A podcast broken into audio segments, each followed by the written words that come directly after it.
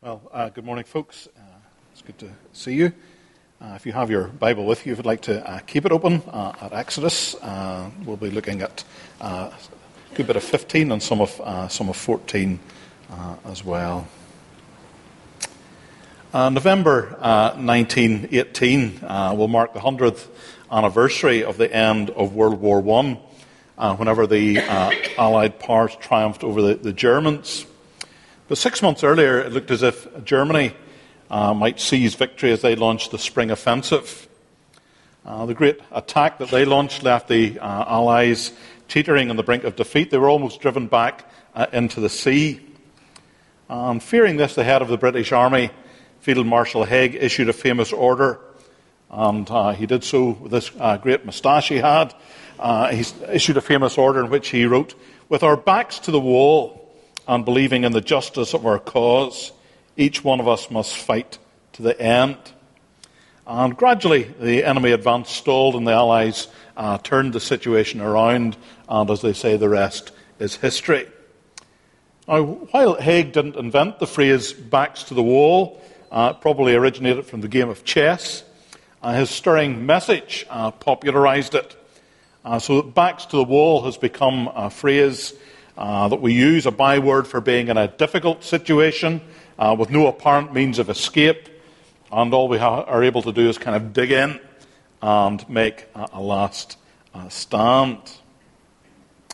So we are uh, continuing uh, this morning, as uh, Chris said on our series Incomparable, looking at the, these various attributes of God. we're borrowing from Jen Wilkins' book, None Like Him. Uh, and we're thinking in particular about eight ways uh, in which God uh, is different from us. Also, give another uh, plug to another book about God, uh, The Holiness of God by R.C. Uh, Sproul, a wonderful book about God. When Sproul died earlier this year, many people said that this book was one of the most influential books in their lives. And that, uh, say, it's only about 150 pages long. It's not as kind of big and heavy, I think, as it looks. Uh, it's very well uh, written, uh, very easy to, to follow. Now, I'm not saying uh, you're not a Christian if you haven't read this book, but uh, why take the chance? so I would recommend that, recommend that to you. so this morning in particular, we're going to think about God's omnipotence, how he is the God, as Chris said, of infinite or unlimited power. As we do so, we're going to look here at Exodus 15 and Exodus 14 a bit as well, and this ultimate backs to the wall uh, story. Chapter 12 of Exodus, we read how God leads his people out of Egypt after 430 years uh, in captivity. And he's now going to lead them uh, to the promised land, the land that he is giving to them. But at the beginning of chapter 14, something unusual happens. And that is at the beginning of chapter 14, verses 1 and 2, God gives Moses what, on the face of it, is a rather strange command. It's essentially the command uh, to turn around, to turn the people around, march them back towards Israel, and then have them camp with their backs against the sea. If you read on into verses 5 and 6, then you see that around this time, Pharaoh and his officials are having a change of heart uh, about letting Israel go. So uh, Pharaoh gathers up his army, and we read in verses 6 through to 9, he pursues uh, the Israelites. He catches them at the camp at which God has led them to, and he has them with their backs to the sea. There is no escape. This is real backs to the wall territory. When the people arrive or witness the arrival of Pharaoh's grand army, what do they do? They panic. They panic. Uh, they are no military buffs, but they realize they're in a hopeless situation. So here's Pharaoh, who's worshipped as a god in his land in front of them. And he has his mighty army of chariots with him. Think RAF tornadoes uh, for a kind of modern day equivalent. And behind them is the sea. Now, at best, the Israelites were wary about the sea. At worst, they feared it was a place of chaos quite possibly under the control of the pagan gods. So Pharaoh and his army in front of them, the devil behind them, is effectively how they're thinking about this. And there they are stuck in the middle. This huge motley crowd of men, women, and children. Go back a couple of verses further into chapter 13. They're not yet ready for battle. God fears at the first arrow they'll turn tail and run.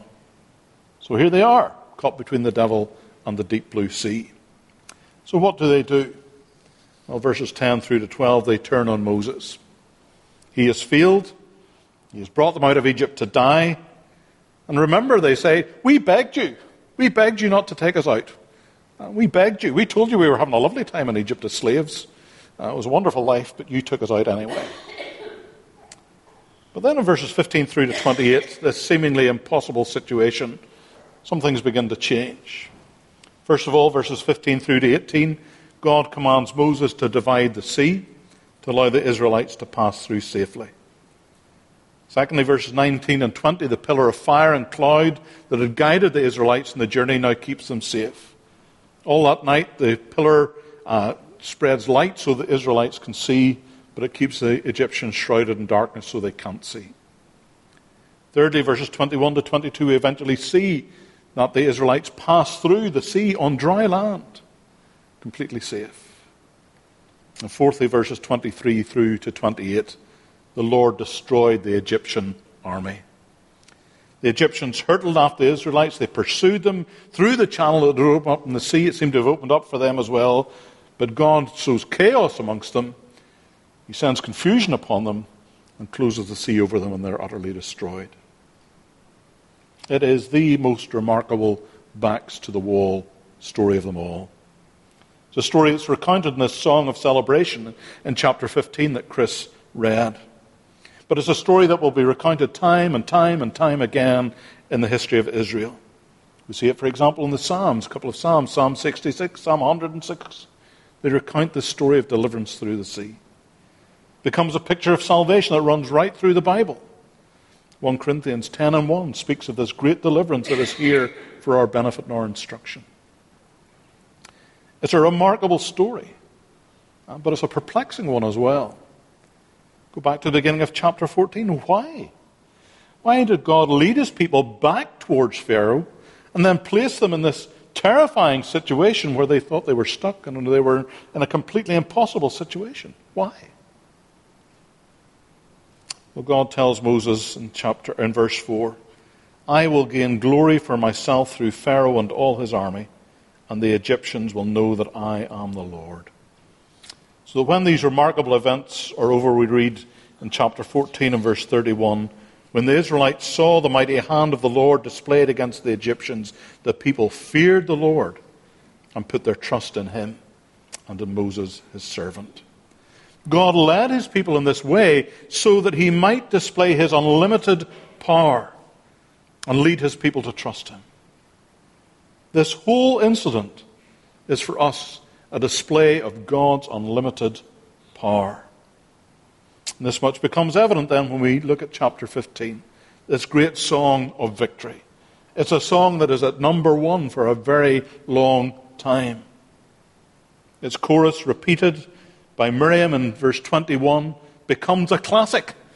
And people are still singing it 800 years later in Jeremiah and Haggai. Indeed, in Revelation 15 and 3, we hear God's redeemed people sing the song of Moses. So this morning, I want uh, to, to walk us through uh, this song, and then I want to offer three uh, applications or, or, three lessons uh, from this incident. So the song is in three sections. First of all, we see uh, a song of uh, God's total victory. We see a song of God's total victory. So, throughout these opening verses, there are images of the totality of Pharaoh's defeat. Verse 1, horse and rider thrown into the sea. Verse 4, Pharaoh's army and chariots have been hurled down into the sea. Verse 4, the best of Pharaoh's officers have been drowned. Verse 5, the deep waters have completely covered them, and they've sank like a stone, never to rise again. They are images of total victory accomplished by the Lord. Five times in five verses, God is described as the Lord. Those little capital, that little capital spelling of Lord, L O R D, the covenant keeping God of Israel. God has kept his covenant with his people. He's also addressed as highly exalted. Their strength and their song, their salvation, their personal God, their Father's God, the divine warrior. God is to be exalted because he has accomplished total victory over Pharaoh. This is a supposed God. This is the head of the regional superpower. This is the man with the most high tech army of its day. And God simply washes it away.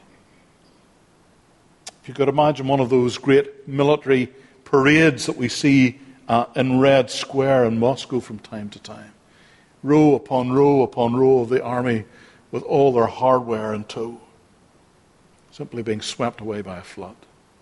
You get a picture of what's going on here. God's total victory. Secondly, it's a song of God's unlimited power. Verses 6 to 10. And here Moses recounts in his song how the enemy were overthrown, how God brought down his wrath against the enemy by piling up the waters of the sea and bringing them crashing down upon them. God silenced the boasts of the enemy. One of the striking things about this section of the song is Moses' repetition of the words you and your. Repeatedly he addresses God in this way, drawing attention to what God has done. Verse 6 Your right hand, O Lord, was majestic in power. Verse 6 again, Your right hand, O Lord, shattered the enemy. Verse 7 Greatness, Your majesty, you threw them down, those opposed to you. Verse 7 You unleashed your burning anger. Verse 8 By the blast of your nostrils the waters piled up. Verse 10 You blew with your breath, and the sea covered them. Contrast that with verses 9 and 10, where Pharaoh boasted of what he would do. Pharaoh boasted, but God did it. God did it. Of course, the other great theme here is God's absolute power over the sea. We see this in verse 8 By the blast of your nostrils, the waters piled up. The surging waters stood like a wall. The deep waters congealed in the heart of the sea. And again in verse 10 But you blew your breath, and the sea covered them. They sank like lead in the mighty waters. Here's the sea, which in the minds of ancient pagans was the realm of the gods. It's completely under God's control. So much so that he actually uses it to defeat his enemies. And this brings us to the great climax of verses 11 and 12. Who among the gods is like you, Lord? Who is like you, majestic in holiness, awesome in glory, working wonders? You stretch out your right hand, and the earth swallows your enemies. Who can compare to the Lord? Quite simply, the gods created by humankind, the gods created as a result of human imagination, they are nothing. Nothing compared to the true and the living God. Verse 11 There is no God like the Lord.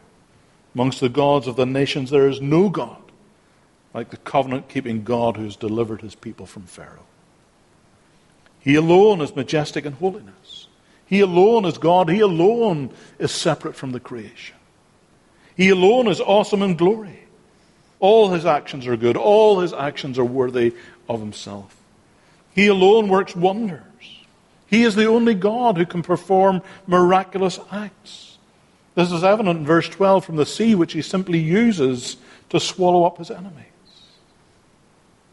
Quite simply put, God is incomparable in his power. His power over the universe has no limits. It has no limits. Third part then of the song is a song of unfailing salvation in verses 13 to 18. Verse 13, Moses' song rises to a crescendo as he sings, In your unfailing love, you will lead the people you have redeemed. In your strength, you will guide them to your holy dwelling. Here is the song's Westlife moment. This is where the key changes.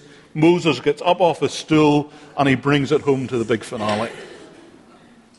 That the great God, whose name he has been magnifying, loves his people with an unfailing love.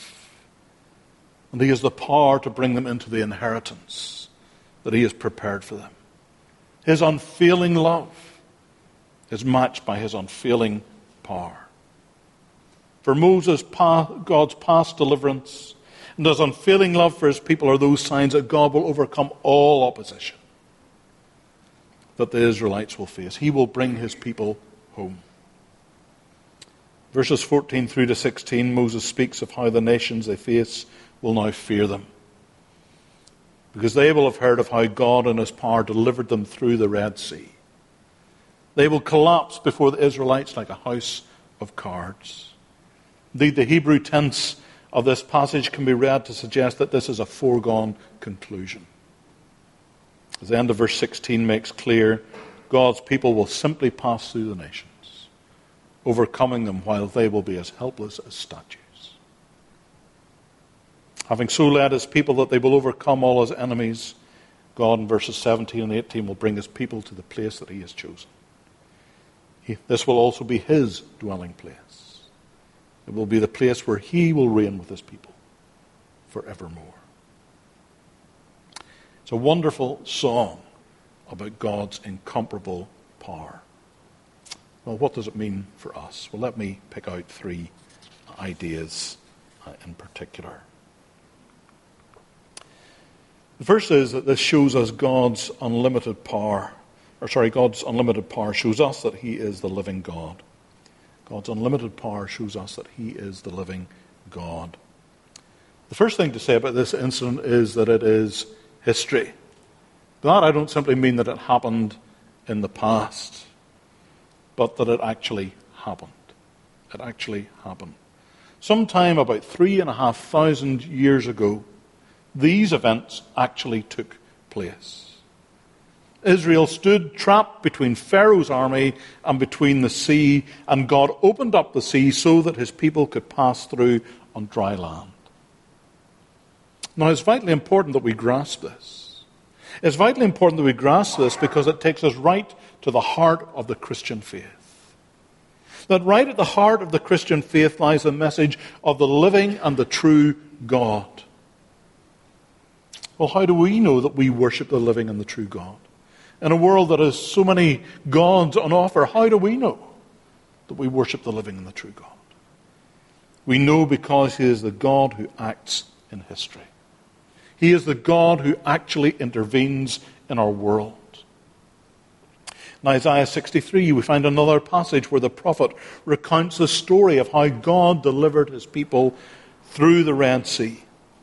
And this leads him in Isaiah 64 and verse 4 to declare, Since ancient times no one has heard, no ear has perceived, no eye has seen any God besides you, who acts on behalf of those who wait for him. Here is the unique point of the Christian faith that the God of the Bible is the only God who actually intervenes in our world. Other religions may talk about God. They may offer teaching. They may offer apparent wisdom. They may speculate about God. But the living God of the Bible is the only God who has ever been seen acting, intervening on behalf of his people. Read through the Bible and you see this time and time again. There is account after account of how God intervenes in the world on behalf of his people. We see it here in Exodus. We see it a little later on as the Israelites cross the Jordan into the promised land. We see it as Jericho falls. We see it as God raises up judges and kings to save his people. We see it in the miracles of Elijah. And of course, we see it supremely in the person of God's Son who comes from heaven to earth to save his people from their sins. How do we know that God exists? How do we know we worship the true and the living God? Because he is the only God who, time after time after time, has intervened in our world on behalf of his people. This, in part, is why God gave us the second commandment You shall make for yourself no graven image in the form of anything in heaven above, or on earth beneath, or in the waters below. You shall not bow down or, or worship them. God forbids us making idols. For what can an idol or an image tell us about the living God? Nothing. Nothing. Can tell us nothing about the God who is incomparable in his power. Repeatedly in the Bible, in the Old Testament prophets, you have these scathing portraits of idols like the one we read last week in Isaiah 40, where God laughs at idols carved from wood and carried about in carts and propped up so that they don't fall over.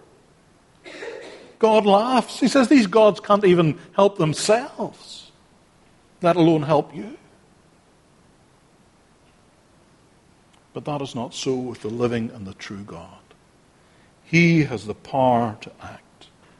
He has the power to create the world, to command the flood, to stop the Red Sea, to part the Jordan, to command the sun to stand still, to raise the dead, and so on and so on and so on. The God of the Bible is the true and living God who has the power to act. Psalm 66, as I've mentioned, is another psalm which recounts the parting of the Red Sea. One point there, the psalmist says, Come and see what God has done. How awesome his deeds for mankind. He turned the sea into dry land. They passed through the waters on foot. Whenever we are tempted to doubt God, whenever we are tempted to doubt that He is able to do what He has promised, we need to say to ourselves, Come and see. Come and see what God has done. We need to go back to the Bible and remind ourselves of God's great and mighty acts.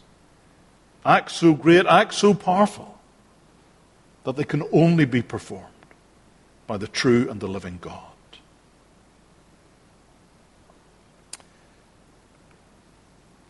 Secondly, God's unlimited power shows that he can do what he pleases. What is so remarkable about this story?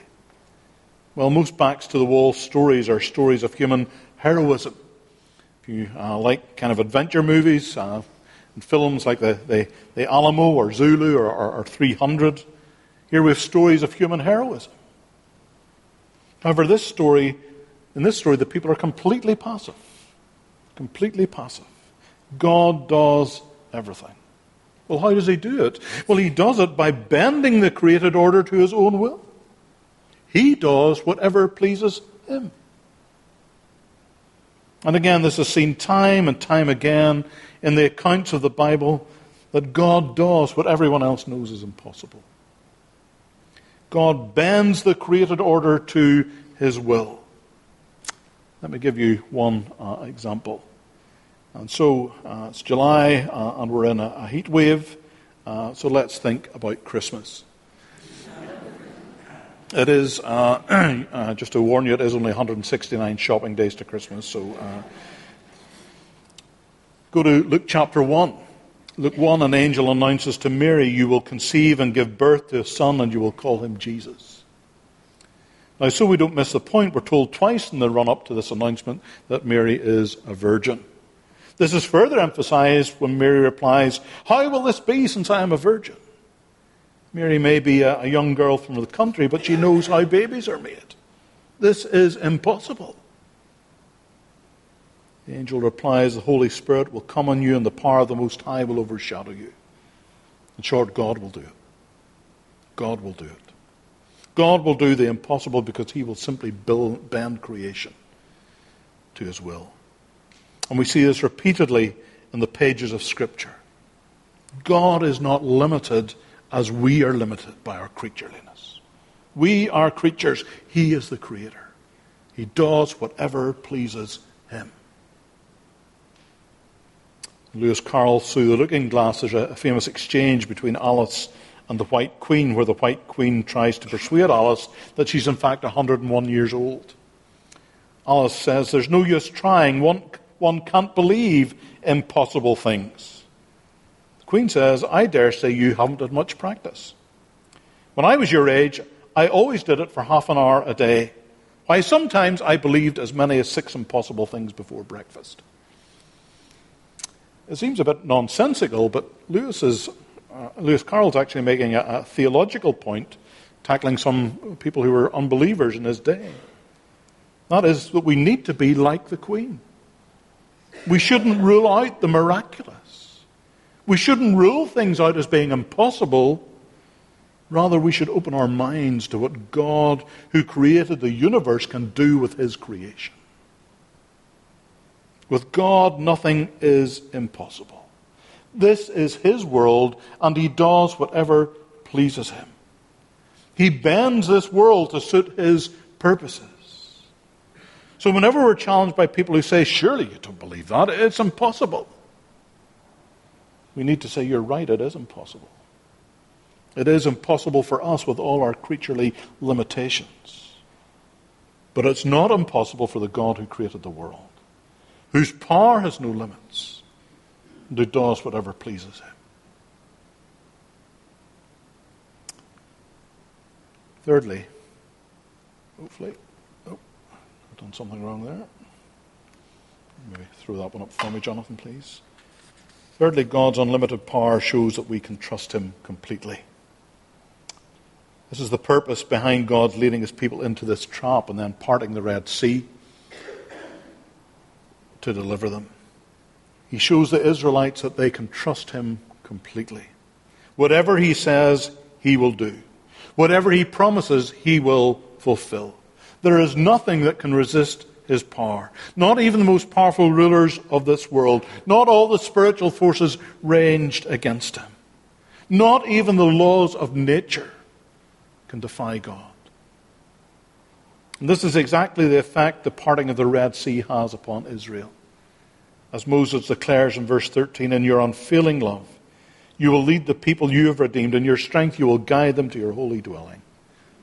God will do what he has promised, and he has the power to do so. He has the power to do so. Miracles such as this one recorded in the Bible are there to reassure us that God's power is unlimited, that God will do what He has promised, and that we can trust Him completely to do so. God will do all that He has promised to do. He will build His church, and even the gates of Hades will not overcome it. He will carry on to completion the good work that He has begun in you. He will never allow us to be separated from His love. He will take us to the place that He has prepared for us. God will do all that He has promised to do, and He has the power to do so. We will often, like the Israelites, find ourselves in backs to the wall situations in life. We will be in situations where we feel our weakness, we feel our vulnerability, we feel our limitations, we, we feel our cre- creatureliness. We will find ourselves in situations where we wonder if God is truly with us, why am I in a mess like this? Why does my life look like a car crash at the minute? In situations like this, we'll be tempted to cry out against God. The reality is that we find ourselves in situations like this not because God has failed us, not because God doesn't know. Rather, like the Israelites, we find ourselves in these situations because God has led us there. He has led us there to remind us of our weaknesses. He has led us there to remind us of our limitations and to display to us His unlimited power. Sometimes that power will be displayed in remarkable deliverance from situations where we are hard pressed. I heard a while back, someone was telling me about some Eritreans in prison for being Christians. They were being held in those detention centers that they have in Eritrea for Christians, in the desert region. But they managed to escape. It was dark, uh, and it wasn't long before the guards were in pursuit so there they were in this unfamiliar scrubland, in their bare feet being chased by the guards. Then something unusual happened. Hadn't rained in that region for months and months on end. And suddenly there was a thunderstorm. And as they ran, the lightning flashes lit their path. And as they followed the lightning, they were guided to safety. A remarkable deliverance. Often, however, God's power is not displayed in remarkable acts of deliverance. More often, it's displayed in sustaining grace. God displays his power by keeping us faithful in times of distress and difficulty. For every story there is of persecuted Christians undergoing remarkable deliverances, there are hundreds more, thousands more, of persecuted Christians staying faithful to God even to the point of death, of refusing to deny Christ when to do so would grant them release. In this way, too, God displays his saving power. He displays his power by enabling his people to persevere in the face of adversity, by sustaining our faith and our hope in him when every outward hope is crushed and we are pushed beyond our limits. God says, I have the power to keep you strong. It is by my power that you are called. It is by my power that you are saved. It is by my power that you will be kept strong to the end. Even when we face the ultimate backs to the wall situation of death itself, God calls upon us to trust Him. That death will not have the final say in our lives. Instead, just as God once parted the Red Sea and delivered his people, just as God once raised his son Jesus from the dead, so one day he will raise our dead and decaying bodies into the fullness of eternal life. This is what he has promised to those who have put their faith in Jesus. And this is what he is able to do because he is the living God the God whose power is without limits. This is our confidence. However things may appear, when faith is tested, when we cannot fathom the ways of God, even when faced with death itself, we have the confidence that God will not fail in any of his promises to us. Because God has unlimited power to accomplish all, all that He has promised to us. May God bless His word to our hearts this morning. Let's pray.